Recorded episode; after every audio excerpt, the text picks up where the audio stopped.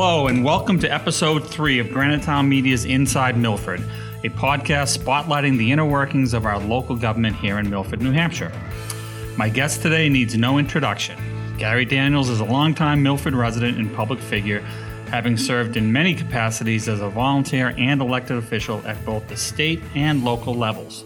Uh, rare indeed is the local March election where we don't find Gary standing outside holding his sign or someone else's sign in the rain, the snow, the dark, whatever.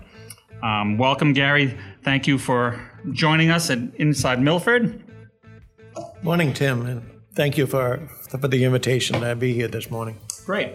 Now, as as you know, we we talked a little bit before. Kind of the goal of this is we want to open a window on local government, kind of give give the the citizens a chance to see uh, how the town works by interviewing elected officials such as yourself, uh, department heads, uh, folks like that, just to kind of give people that insight that sometimes they're missing. Uh, you obviously have quite a resume. Uh, I want to. We'll, hopefully, we'll get to it all. We'll see where the conversation goes. But I wanted to start with selectmen because that's obviously the the uh, most important one from our perspective right here. Um, so, how would you? Obviously, selectmen is. I'm pretty sure it's a New England thing. I don't think the selectmen is, uh, you know, across the country. There's different forms of government, but I, I'm pretty sure selectmen is a New England thing, or maybe it's even an Old England thing. Um, but how would you describe what a selectman is and what what the what the uh, job entails? A selectman, uh, I think you're right that it, it tends to be more of a New England uh, thing. They have different forms of government, uh, according to people I've talked to throughout the country. Uh, but a selectman really is is just in charge of the overall affairs of the town that they represent. Mm-hmm. Now you are the top of the food chain per se, right? I mean, you don't, you don't report to anybody Correct. except the voters. Except the voters. Except, except the voters. Okay, so how many how many selectmen are there in Milford? We have five. And what are the terms? Uh, they're three three years each. Okay. They're, they're staggered. So two people elected uh, for each of two years, and then there's one year where one person is up for election. Okay.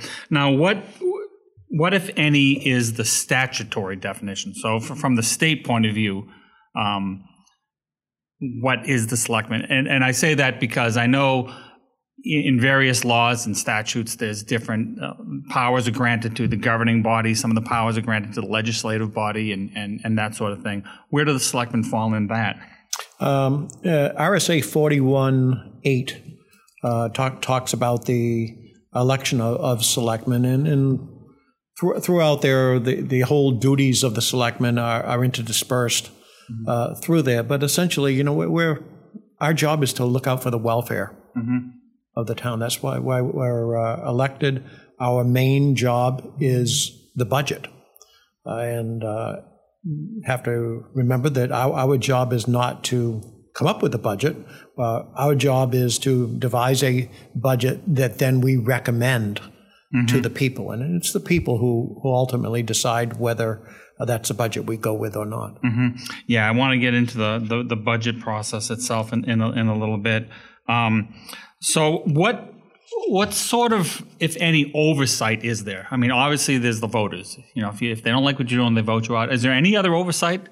I mean, obviously, you have to abide by the law, like all of us. I was going to say that I think the the, the statutes are real, really are governing things. Uh, things like non-public sessions. That there are you know specific reasons that we can go into non-public uh, session. We can't just go in because we want to. Okay, so that that's a good point because I was going to ask you about your meetings. So, how often do you meet? Uh, we meet most of the time biweekly on the second and fourth Monday of the month. Okay, except special and, circumstances. And, the, and on the, if there is a fifth Monday of the month, we have that fifth Monday forum, which has no agenda, but it's just an opportunity for people to come in and talk to us about whatever they wanted. Uh, this is something we started a number of years ago, um, ju- just to try to uh, connect with the, the uh, residents a little bit better and listen to their concerns or, or their comments. Okay, so so that's the fifth Monday forum. The- Your regular meetings, they're all open to the public. They're all right here, and they're correct, also yeah. broadcast uh, live on Granite Town Media.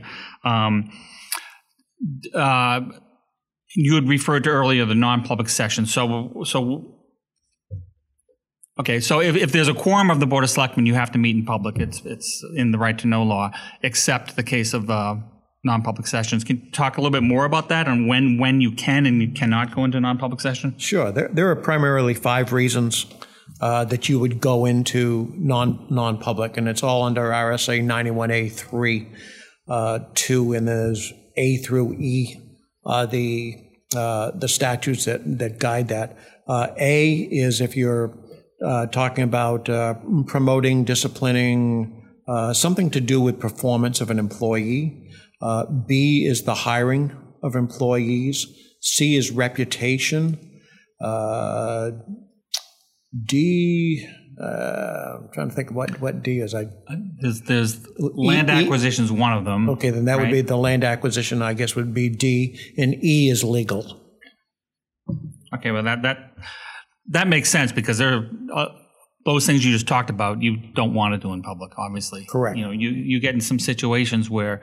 Um, it, it, can get the school board's going through a lot of this right now where you can get these dicey situations and and it's a fine line to decide whether or not you you know the public should be involved and the public should not be involved yeah interesting left. like on the on the reputation side of uh, things we can go into non-public uh, for reputation somebody's reputation uh, however, there is an exception in there because if you're talking about the reputation of a board member, that is not allowed. Mm-hmm. That has to be kept uh, in uh, public session. Uh, the other exception to that, if you will, and, it, and it's, it's, kind of silent, but it, has been recognized uh, legally that if we are in negotiations, uh, we can go in to a private meeting, but it's considered a non-meeting. That's negotiations with the labor That's union. non right? collective bargaining. Collective Correct. bargaining, not not just negotiation with the landowner or Correct. something. Yeah, I remember that myself. Um, Okay, so what are the commitments? So you got the meetings. What are the commitments? If you know, if you're talking to somebody that's considering running for the board, um, what other commitments do you have other than the twice a month meetings? Okay, well, we have uh, probably I'm going to say, you know, somewhere around 15 or 20 different uh, subcommittees, commissions, things like that, uh, so that we are kept abreast of what's going on. Um, we we kind of divvy those those committees up.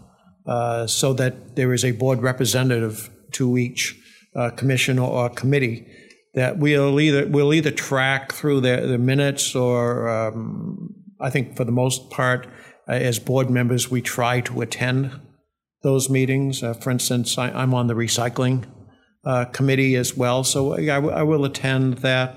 Um, a lot of times it's just to to guide the conversations or to bring to those committees or commissions um, um, initiatives that the board may want to pursue. For instance, uh, on on recycling, years ago we we came up with a recycling ordinance.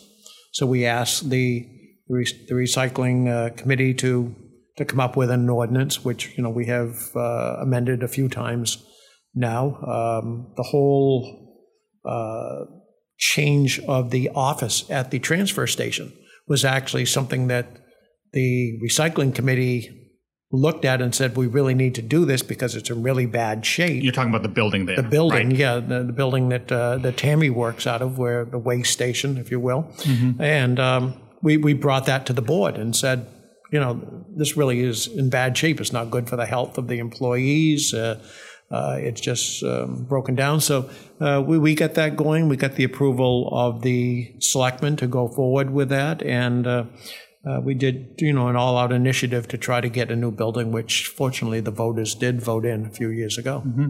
Yeah, since since you brought up recycling, I have a whole whole card here. I wanted to talk about that. So, how is um, how, how is recycling going? Is it, how, what's the market like? The, I, I read in the papers that China no longer takes a lot of recycles, so that I imagine that has had an impact on the market. It it, it has. I mean, we we've always taken uh, one uh, number one and number two recyclables. Uh, one one through one through sevens are the normal numbers that, that are used.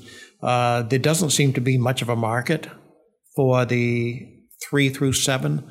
Um, a lot of the towns that have single stream will collect all of those, but even then, you hear stories about how maybe these things aren't really being recycled. Mm-hmm. They're they're collected, but then they're put into the landfill, which completely. Um, you know, is, is against what you're trying to accomplish. Uh, yeah, the whole whole uh, thing with China not taking recyclables um, has put a has put you know a challenge, I guess, to the whole recycling uh, area. I understand that Indonesia is probably uh, the next largest one, Mm-hmm. um, but also we we look over there and we see that they also seem to have some of the largest problems with plastic going into the oceans, th- things like that too. So. Uh, it is a it is a challenging area. Um, we were just talking this last Tuesday night, and we understand that there are a few places in the area that are taking the number five uh, plastic to, re- to recycle. What's five? Do you know off the top of your head? yeah, if you think of a like your your orange medicine bottle, Okay. it's kind of a hard Yeah. hard orange. Uh, th- those are the number five, which we don't take in Milford, Mm-hmm. but we understand that uh, places like uh, Whole Food, Target uh, are now taking. Oh, interesting. Now, do we still? I know we used to. Um, I guess market's the right word. Market the materials ourselves. We would collect. We would collect it and we'd sell it, as opposed to.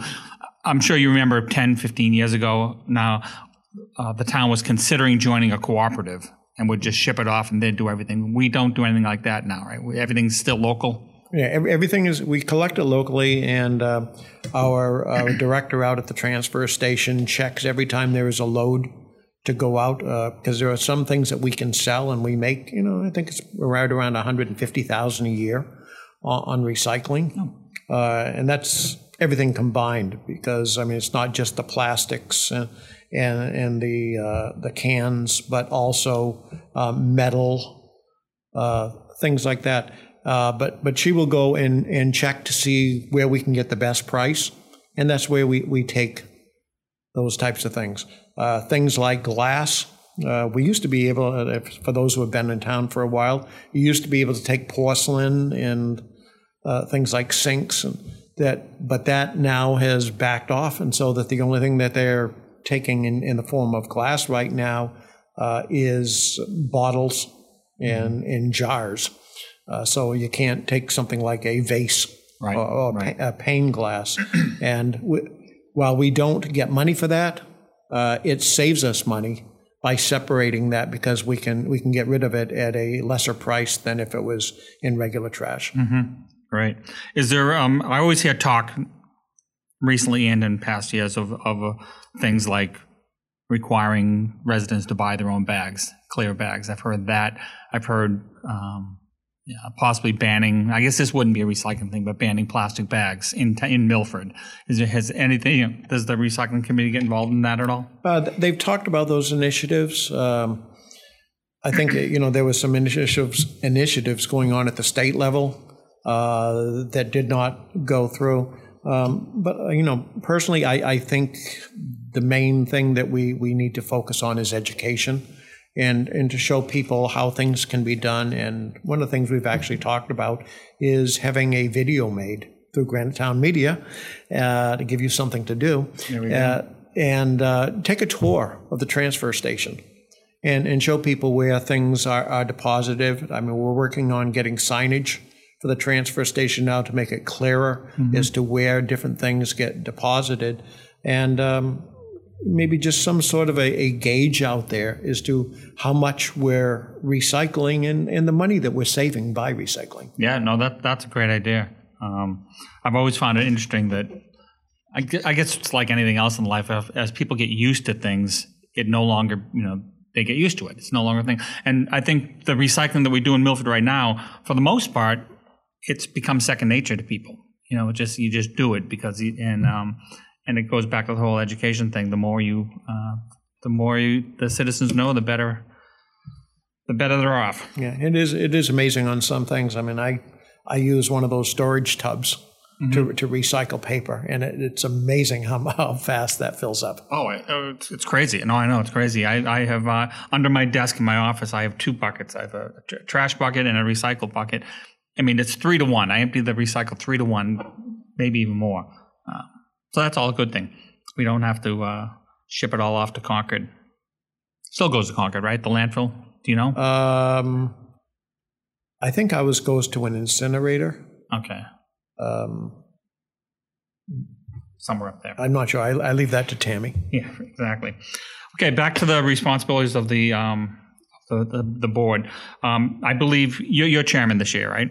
You're. That is correct. So what, what what are the additional responsibilities as chairman? And- Uh, the the duty of the chairman uh, really is to run an orderly meeting, uh, to make sure that the statutes are followed, uh, to make sure that uh, each member has the ability to uh, speak their opinion, and, and um, likewise with the public, uh, to make sure that they have the the opportunity to have input into the process as well. So um, you know, have to remember. I mean, I'm still just one vote.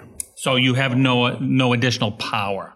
Like you wouldn't No. break a tie. You can't break a tie. Um, well, actually, on a three to two board, I could, but Well, but not if you were part of the tie. In other words, if there was a if there was a four if there was if if, it, if it, yes, if there's it only four people there and it was two to two, you can't I cannot break you it. don't get two votes. That that's cor- that is correct. No, there, there is no additional uh, power to the chair. Um, there's extra extra duties like uh, working with the town administrator to set up the agenda, um, in, in carrying out that agenda, um, attending you know meetings to be infor- kept informed of the things that are happening in in town. Um, but no, all, all in all, the the primary primary purpose of the chair is just to run an orderly meeting. So you had mentioned before about the public and um, interactions with the public, and then the, the when you mentioned the agenda just now, it made me think. So if what what are the what are the selectmen's interactions with the public? I know you had mentioned the fifth Monday forum, and what if citizens have complaints? What if I mentioned the agenda? What what if what if I wanted to get on the agenda? There's a big pothole in my street, and I want to I want to I want to talk to the selectman about it. Can I do that? Can I call you and get on the agenda? Is that is that permissible? Does it go through you? How, what's the process for handling complaints? Sure, I- uh, citizens can get a hold of any any one of the five of us. Um, they could also count call the town administrator or, or DPW. And you know, as far as potholes are concerned, uh, I know that there's something on the website Yeah. where you can go in and uh, uh, note to the DPW where the pothole is, and uh, they take care of that. I mean, I've done done that done that myself.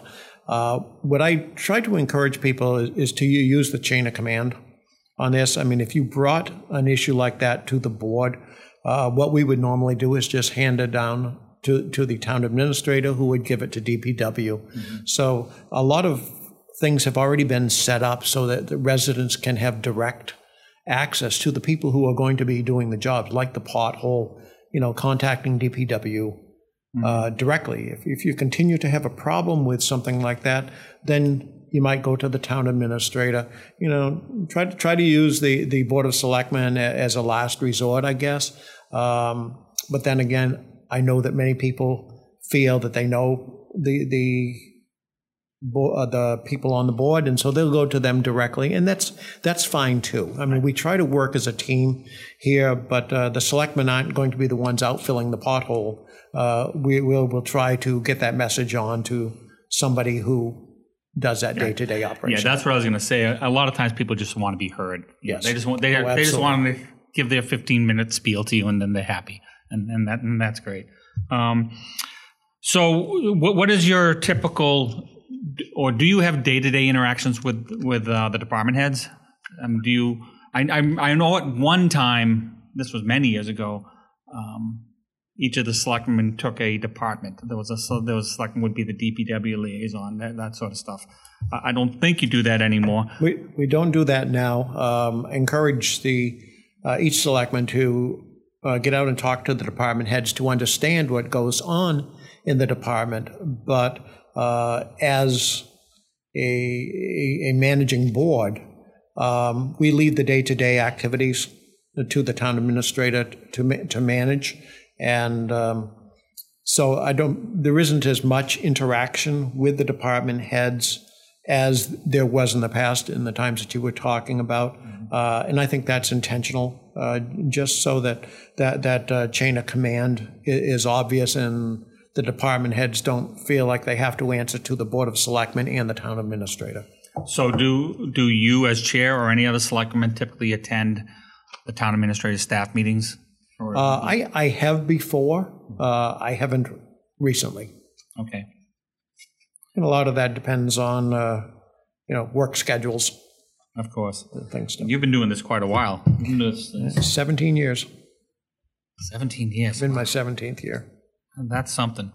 That's something.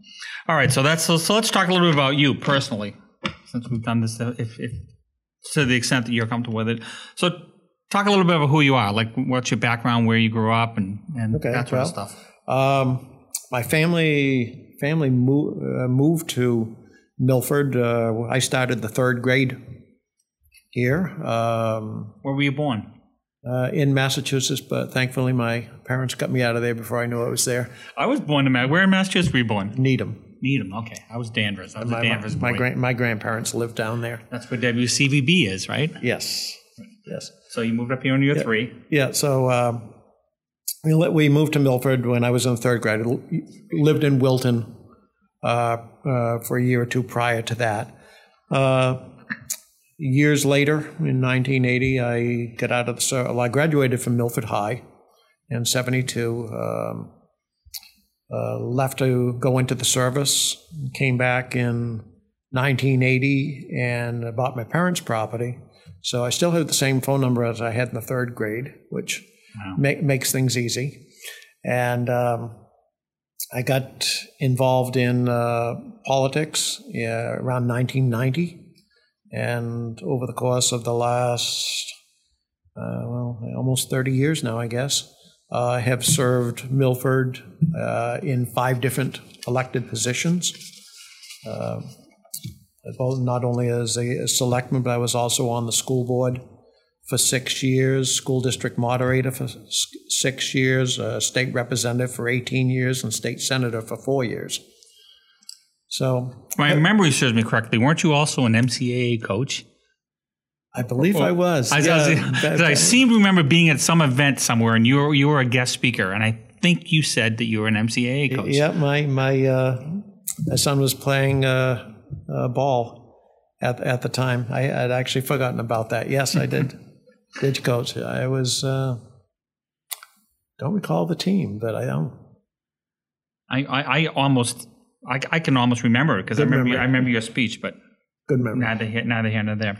So so where did we, so obviously you you have a great affinity for politics. It, how how did you land into that? Was it just something that always interested you? Um, no, I hadn't really even thought about it. Uh, one of my friends asked me back in 1990, you know, if I'd be interested in running for state rep, and you know, they invited me to a conference, and I learned a lot about a different, a lot about many issues, and uh, decided to give it a try. And I, I think I was one out of seven candidates running for four seats Oh, that year and got in and uh, you know I, I've I've enjoyed the challenges and I think you know anytime you're you're uh, an elected official whether that's you know at the selectman level or the state level one of the things you, you have to have an interest in is is taking a look at the quality of life uh, going on around you and uh, figure out how you might be able to uh, add to a solution that will make life better for people. so how how do you do, you? It's probably an unfair question. Do you prefer the state politics to local politics? I'm, I'm, I imagine they're apples and oranges, oranges in a lot of ways. Well, you know, Tip O'Neill was right about that. Yeah. Uh, all politics is local.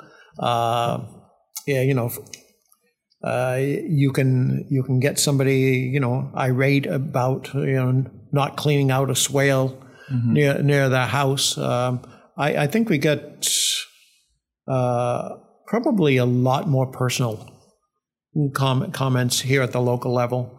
Uh, just just because it does get personal, people understand that what they're what they're paying in, in property taxes is, is to have things like good roads and you know a, a good town, something that, that isn't a problem. And so people see that I think more directly in what what they're paying. Uh, at the state level, uh, we tended to get uh, a lot of feedback about some issues, but even many times there, uh, the comments came in the form of form letters, which I always en- encourage people not to do form letters, but but but to make your make your opinion your own. I mean, as a as a, an elected official, I was always looking for for people's uh, input and something else that I could add to strengthen an argument, uh, one way or the other. You know, either to support what I was thinking or maybe to change my mind because I hadn't thought about something. Yeah, no, I, I, I'd say the same thing about the selectmen too, though. Yeah, no, no, I agree. Uh, Um, that's one of the, um, you know, the bad sides to social media and the internet. It's like you get all you get, you know, politicians politicians a lot of times encourage you to, you know, go to this website and add your name to support of this. You know, and all of a sudden you're one of forty thousand people that just click the box, and it's like, oh, that's not. I, you know, I, I, I would, I would think that you would rather have, you know, a dozen people call you and tell you their opinion than have a hundred people just check a box. Well, I, I've even I've actually taken the time at times to, to go over some of those form letters and to call the people back. Yeah. And I have found instances where people have said, "Oh no, I didn't write a letter to you." Uh, so it, you know their name was in a database someplace. They they just uh, ran, ran off a bunch of letters and, and sent them out, and sometimes people don't even know that. Yeah, yeah. So, what, what are your thoughts on all that, all social media and all that in politics? You know, it's it's obviously a double-edged sword. It's great that people can communicate so much easier now, but on the other hand, they communicate so much easier. You know, you know, it's it's it's it's a tough one. I, I think I think it, it's been good in, in getting access uh, to to your elected officials, um, but I think the down downside of it is that sometimes you know people make comments out there and then you know kind of hide behind the anonymity uh, of it. I mean, I'd I'd rather talk to somebody face to face. And that way, if I have questions, you know, for them about something that's said, you're not going back and forth. And uh, again, I, I find that sometimes that the conversation face to face is a lot more civil than, than you see on social media. And that, you know, that, that, um And, and that's great. And I notice, I don't know if it's a, whether it's intentional, but for the most part, the selectmen stay off of Facebook. Yeah. As you probably know, Facebook in Milford has a very uh, active group, and, and there's a lot of um, a lot of activity on that. and I think it's good. It's it's occasionally someone chimes in with a a factual answer to a question. That's great. But um, a great example of this actually is, um, as as you know, um, uh, we recently did revaluations Yes. on the town, and a lot of people on Facebook got all up in arms because people translate that to their taxes going up. You know, and as, as you know, it's it's a mathematical exercise. It really has nothing to do with that. And um, and in fact, we're gonna Marty Noel, the tax excuse me, the tax assessor is going to be doing a podcast with us next week to address that very thing. But that's a that's a perfect example of how you know little misinformation can get out there and it spreads like wildfire. yeah, and I'm glad I'm glad you're doing that too because I mean I have been contacted I'm sure you have. by by by, by people who were concerned about you know how, how their taxes are going up and they don't under, understand. So I think having Marty there uh, to do do that is uh, is a good thing. Uh, I will also say on the social media, the re- residents page in particular, just because you may not see selectmen on there doesn't mean we're not reading it. um, and I mean, I, I don't get on very often. I mean, if, if somebody makes a comment on there, and I remember there was there was one about somebody thinking that the motto of the state had changed be, because um, tourism was using live free, but it would be like live free and camp, live free and hike. You know, it was the different activities that you could use in recreation. And, you know, it, it just started going on for like hundreds of comments. And I just got Pretty on. Pretty soon it's your fault. Eh, Well, no, I, I just got on to point out to people that the state motto was uh, statutorily put in place and could only be changed by the legislature. And, you know, it just kind of put a stop to, to the, the thought that uh, just anybody could go out and change the state motto. Yeah. they wanted to. Okay, so let's see. Back to um, personal a bit. Did- What do you like to do in your spare time? Do you have any hobbies that you? It doesn't look sound like you have an awful lot of spare time. I don't. I really don't have a lot of spare time, um, and a lot of time, you know, my spare time is spent just doing things that may enhance my ability to do my other jobs better.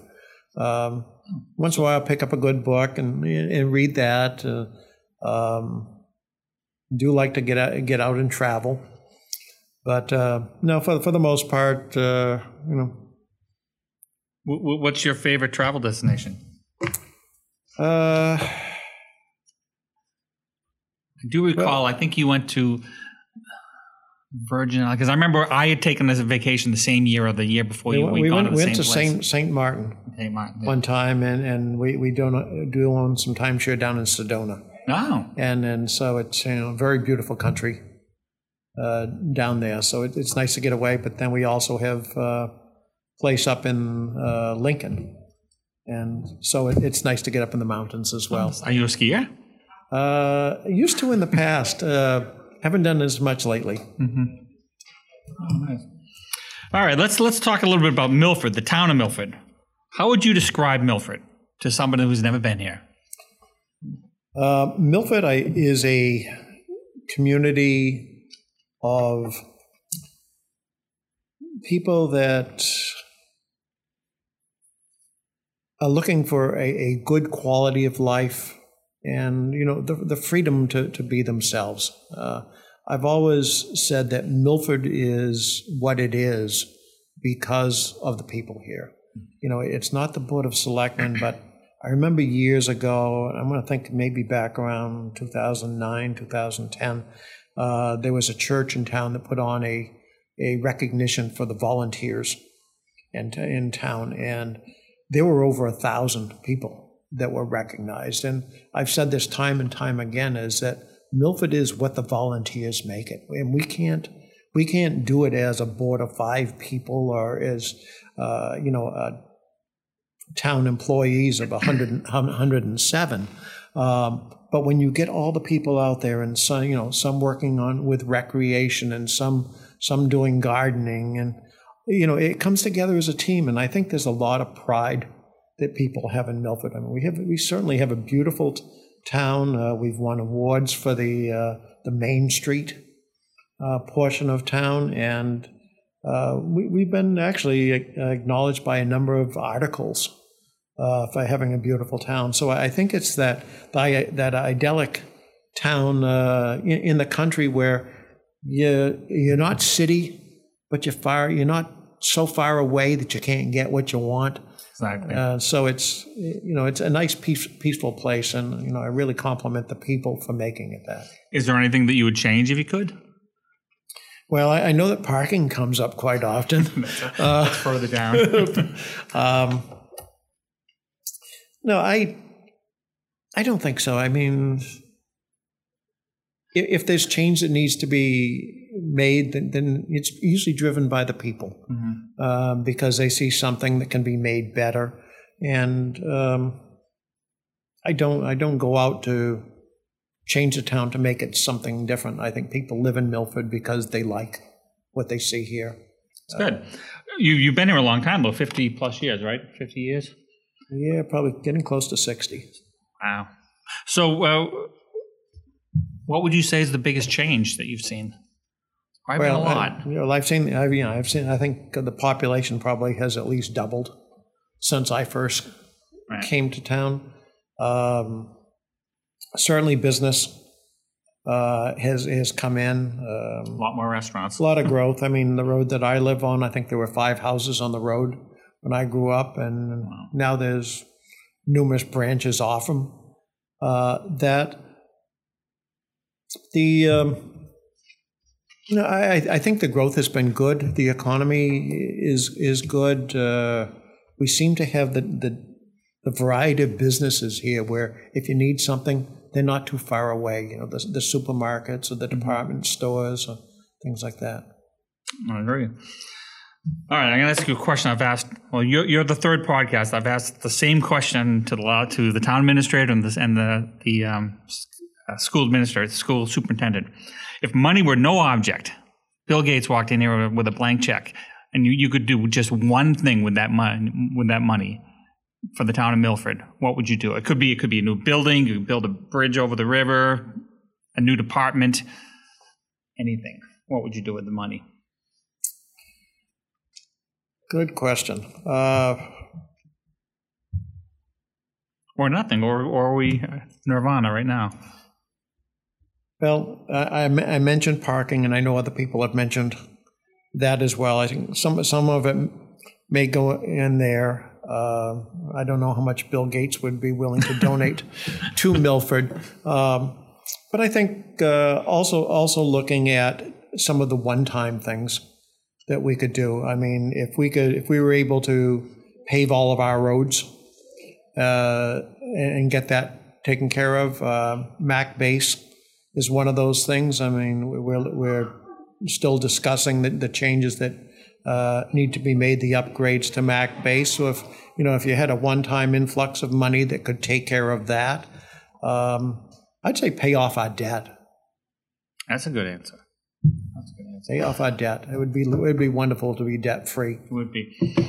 Although in general, Milford's we don't have a lot of debt. We're, we're not we're not bad. Yeah. I mean, you know, um, you know, uh, Thomas Jefferson always said that you know each generation should take care of their own debt, mm-hmm. and you know, I'm always concerned about the debt that we're passing on uh, to our to our children and our grandchildren, not only at the local level, but you know, the county, the state, the federal.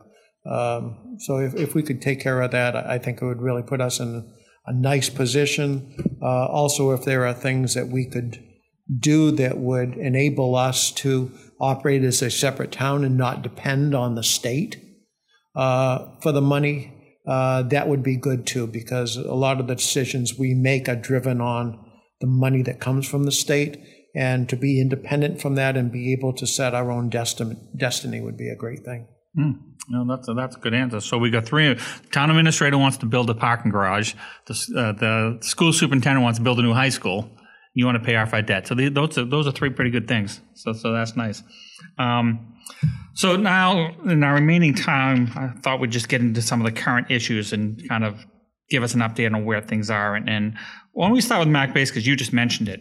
Um, can you just briefly, for the listeners, talk about what the issue is and what, what you're trying to solve right now? Yeah, the, the issue really is that the, the equipment we have is old and that uh, of the three towns, Wilton, Milford, and Mont Vernon, um, we all have separate needs for uh, communication.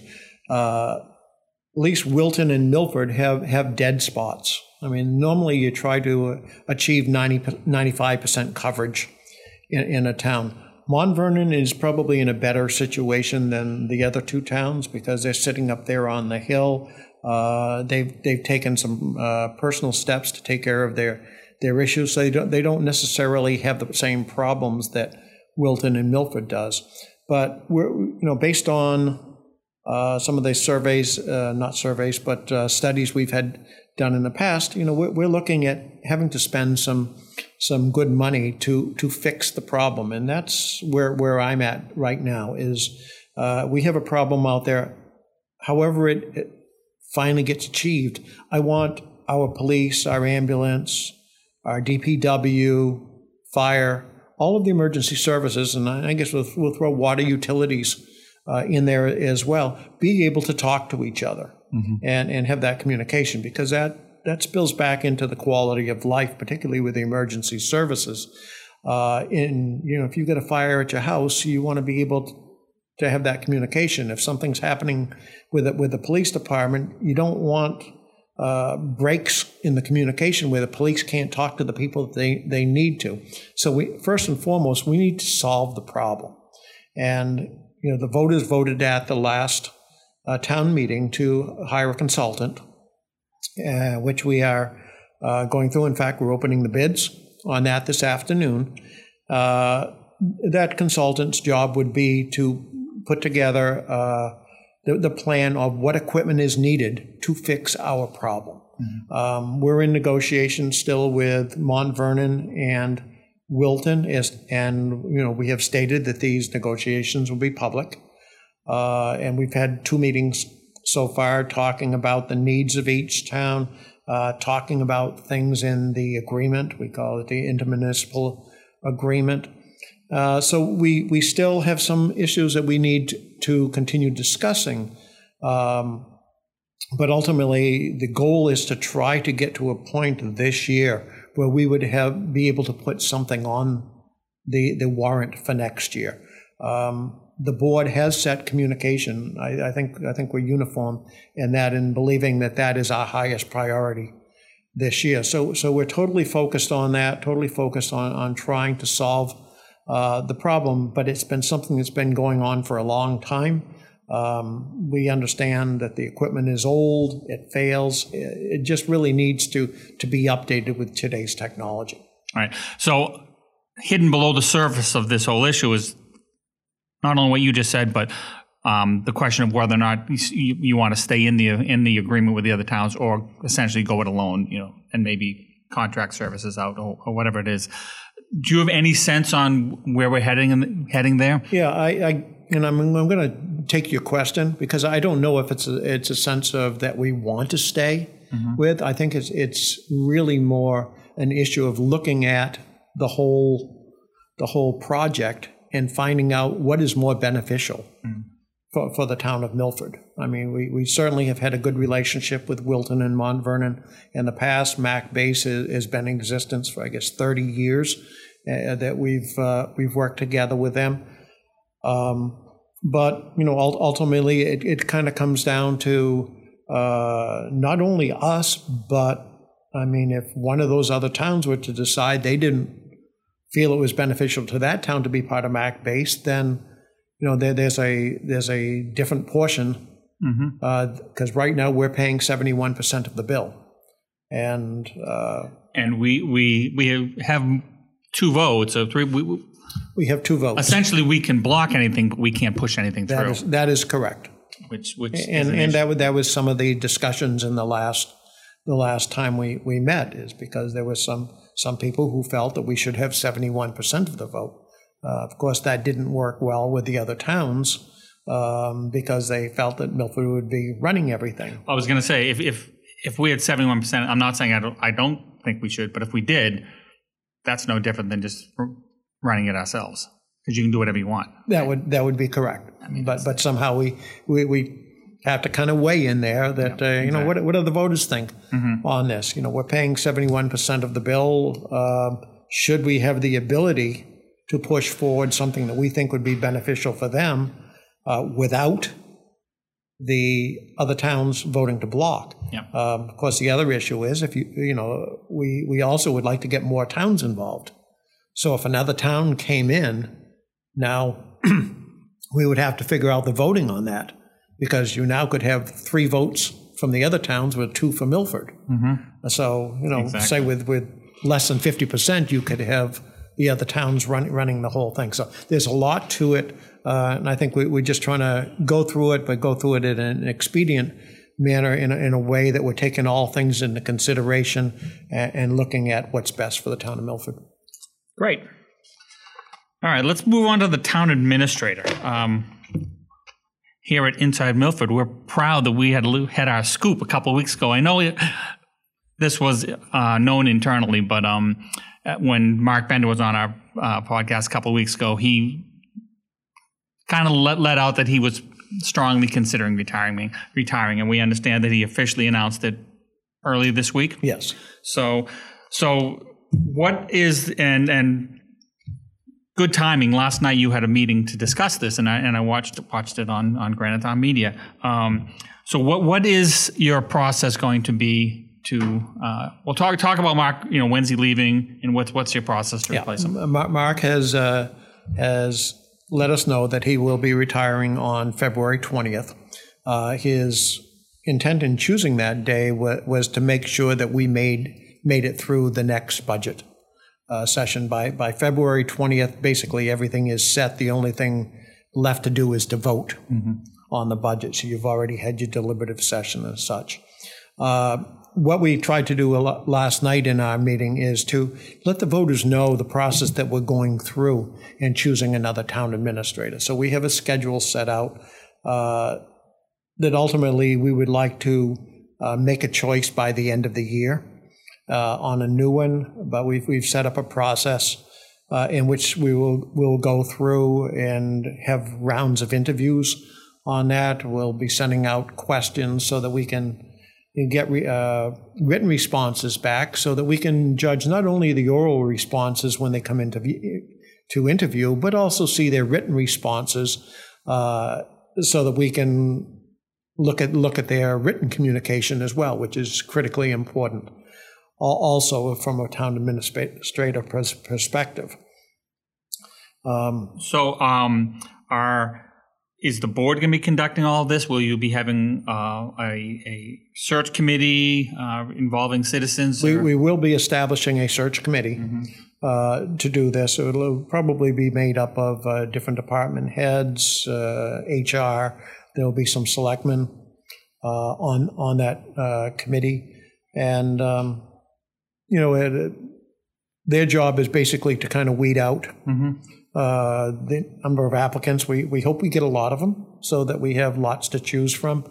Um, but ultimately, you know, we'll, we'll go from what we have down to probably about uh, a dozen of them and then uh, down to two or three in the end, in which the full board will be involved in, in deciding. Because the, the board has the uh, as the task of, mm-hmm. of choosing the, the new town manager. Well, that's good to hear that you're going to have other administrator. Excuse that, me. That you'll have other um, uh, folks involved because, um, as I, I said, we had uh, Dr. Heisinger on uh, early this week, and a- as you know, she kind of um, the hiring process for her was not as transparent as some people would have liked, and and and quite frankly, she's paid a, a cost because of that. So I think there's a lot of lessons to be learned on on such a thing, and we wouldn't want to, you know, hogtie the new town administrator if um, people question the process. No, I mean, but understand that the process is going to fall under uh, the right to know law mm-hmm. in um, in uh, under B of the, the hiring of personnel. So all those things will be done in non non-public. You know, but what we wanted to do last night is just to let people know the process mm-hmm. that we're going to be going through over the next few months. Right. When one of the issues that came up last night that um, is is actually an interesting issue, and um, I'd like you to talk about a little bit about it uh, for those who watched last night to make sure the issue is clarified. Is the difference between a town administrator and a town manager? You know, what are the different responsibilities and and why we have one and not the other? Okay.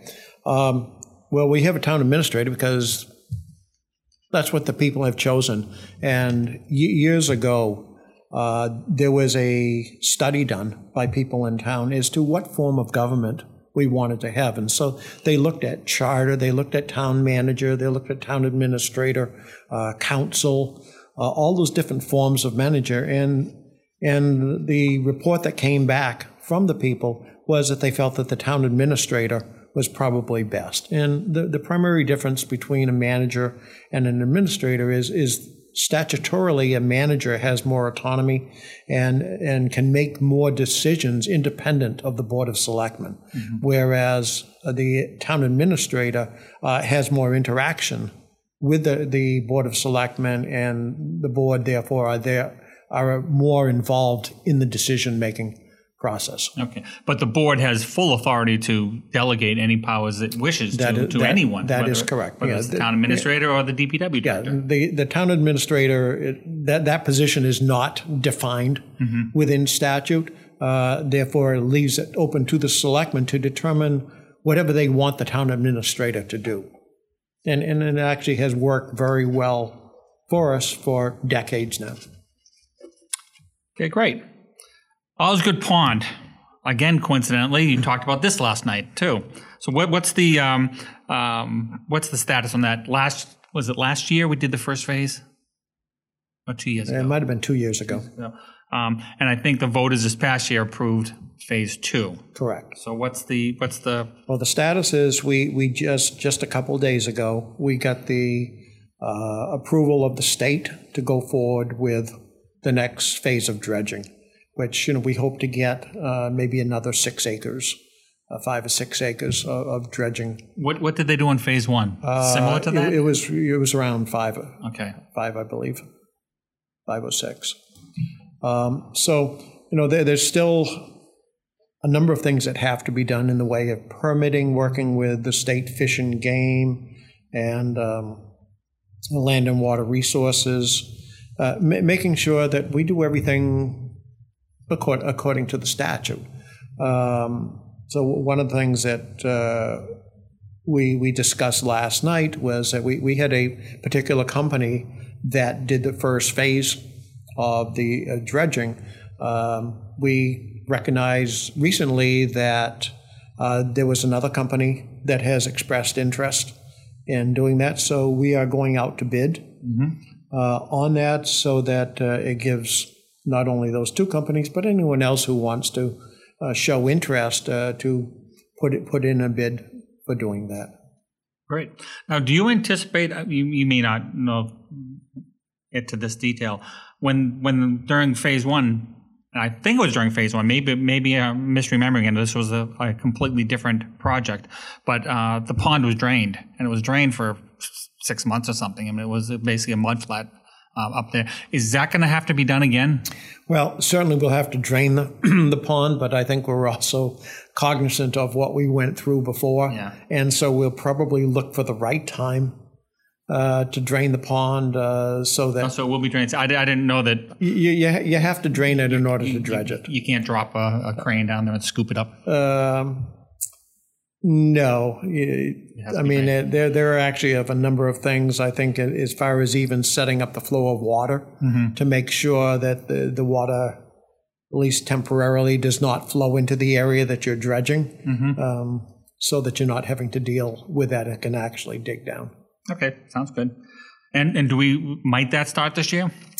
Uh, we we may be able to get started. Not, I don't, I don't know that we'd actually be able to start digging this mm-hmm. year, but I think a lot can be done about uh, delineating the area up there uh, and taking into consideration uh, species hatching and winter uh, uh, habit um, uh, migration mm-hmm. and hibernation uh, things like that. So I think there is some prep work that might be able to be done this year.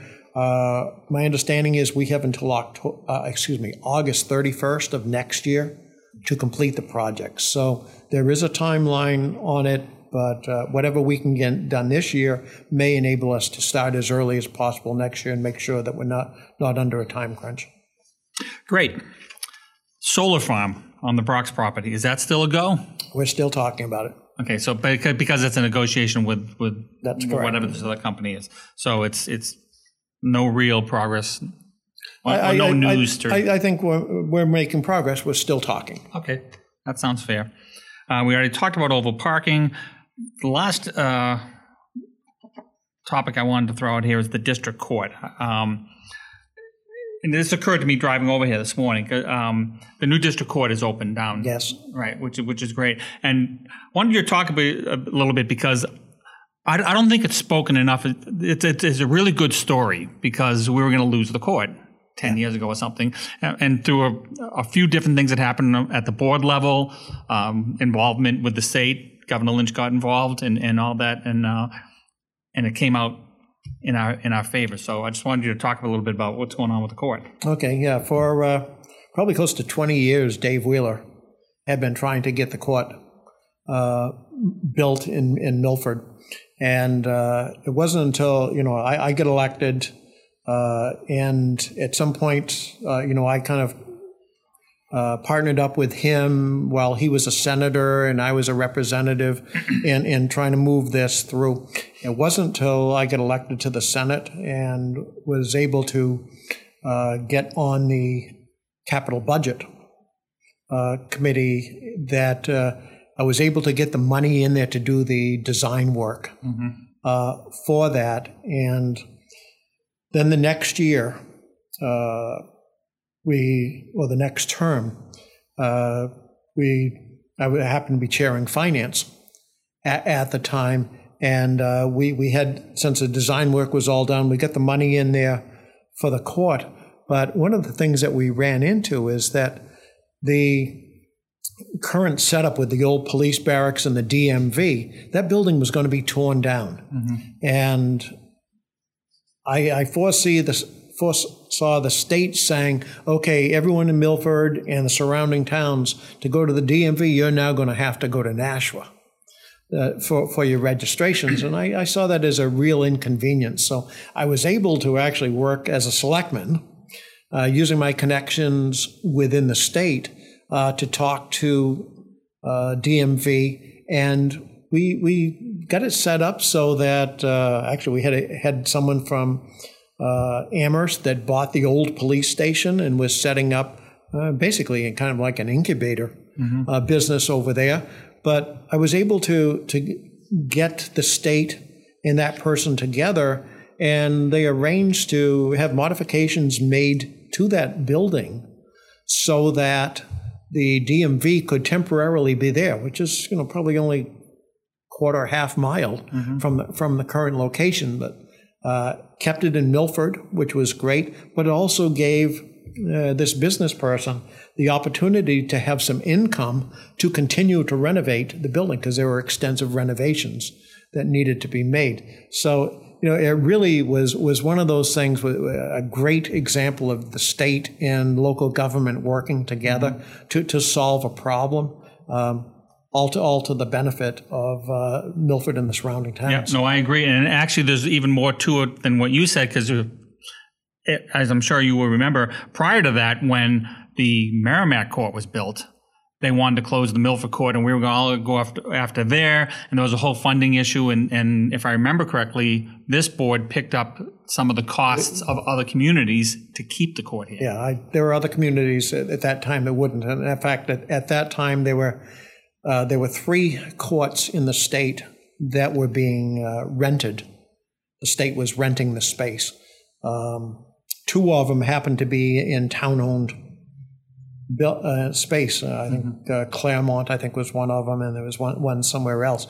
But those towns gave up the rent and said, "Okay, you can just have it for nothing." Um, we we were the only ones renting privately. Mm-hmm. And uh, yeah, they were going to send us to Merrimack, which would have really been detrimental to to Milford because we could have you know, two or three policemen out of town at a time, uh, sitting down in Merrimack, maybe only to have the case postponed to the later, then come back. So it just it, it just would not have worked out well. So we we put forward the money to keep the court uh, where it is and keep it in in Milford. Uh, say there were, there was a town or two that would not contribute to that. Milford uh, picked up the uh, the slack in that, and you know ultimately it's uh, it really worked out for us.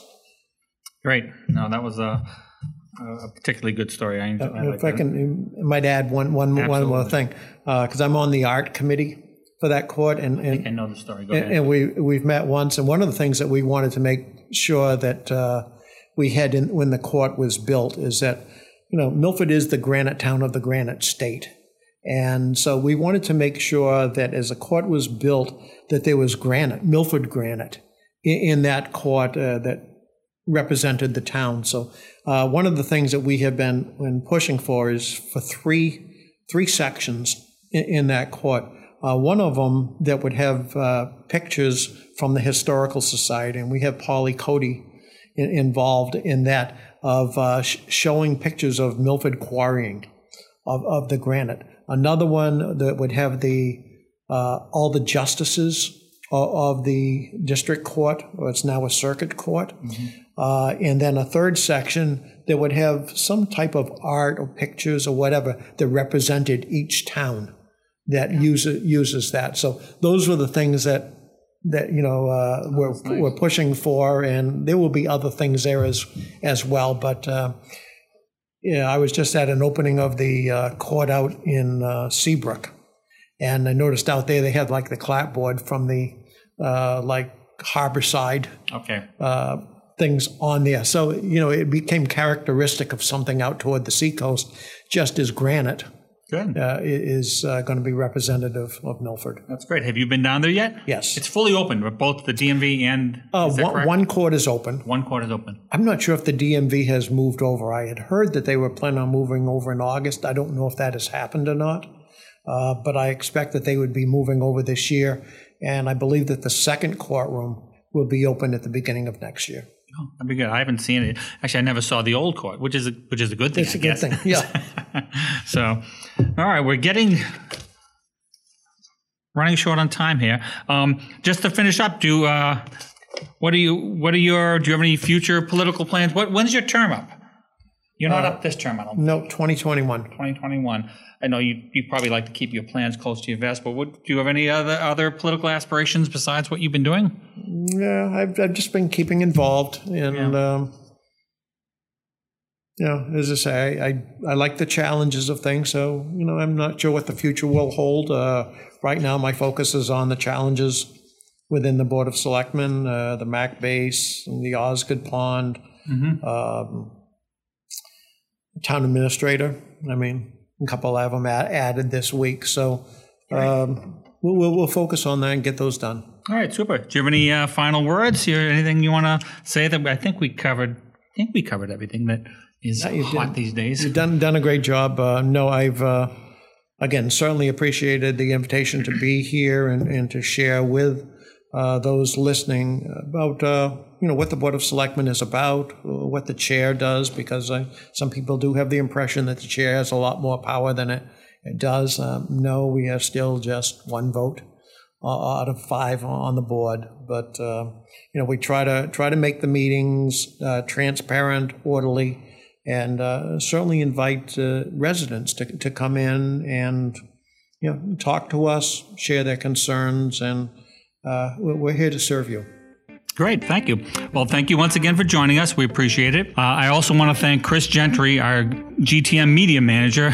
Chris has been our director, audio engineer, and all around tech guy for this episode. Our theme music was written and performed by Kevin MacLeod at incompetech.com. And as always, we welcome any and all feedback or suggestions for future episodes. We invite you to go to the Granite Town Media's Facebook page or leave a comment on our podcast page at soundcloud.com. So thank you again for listening, and we hope that you join us for future episodes of Inside Milford.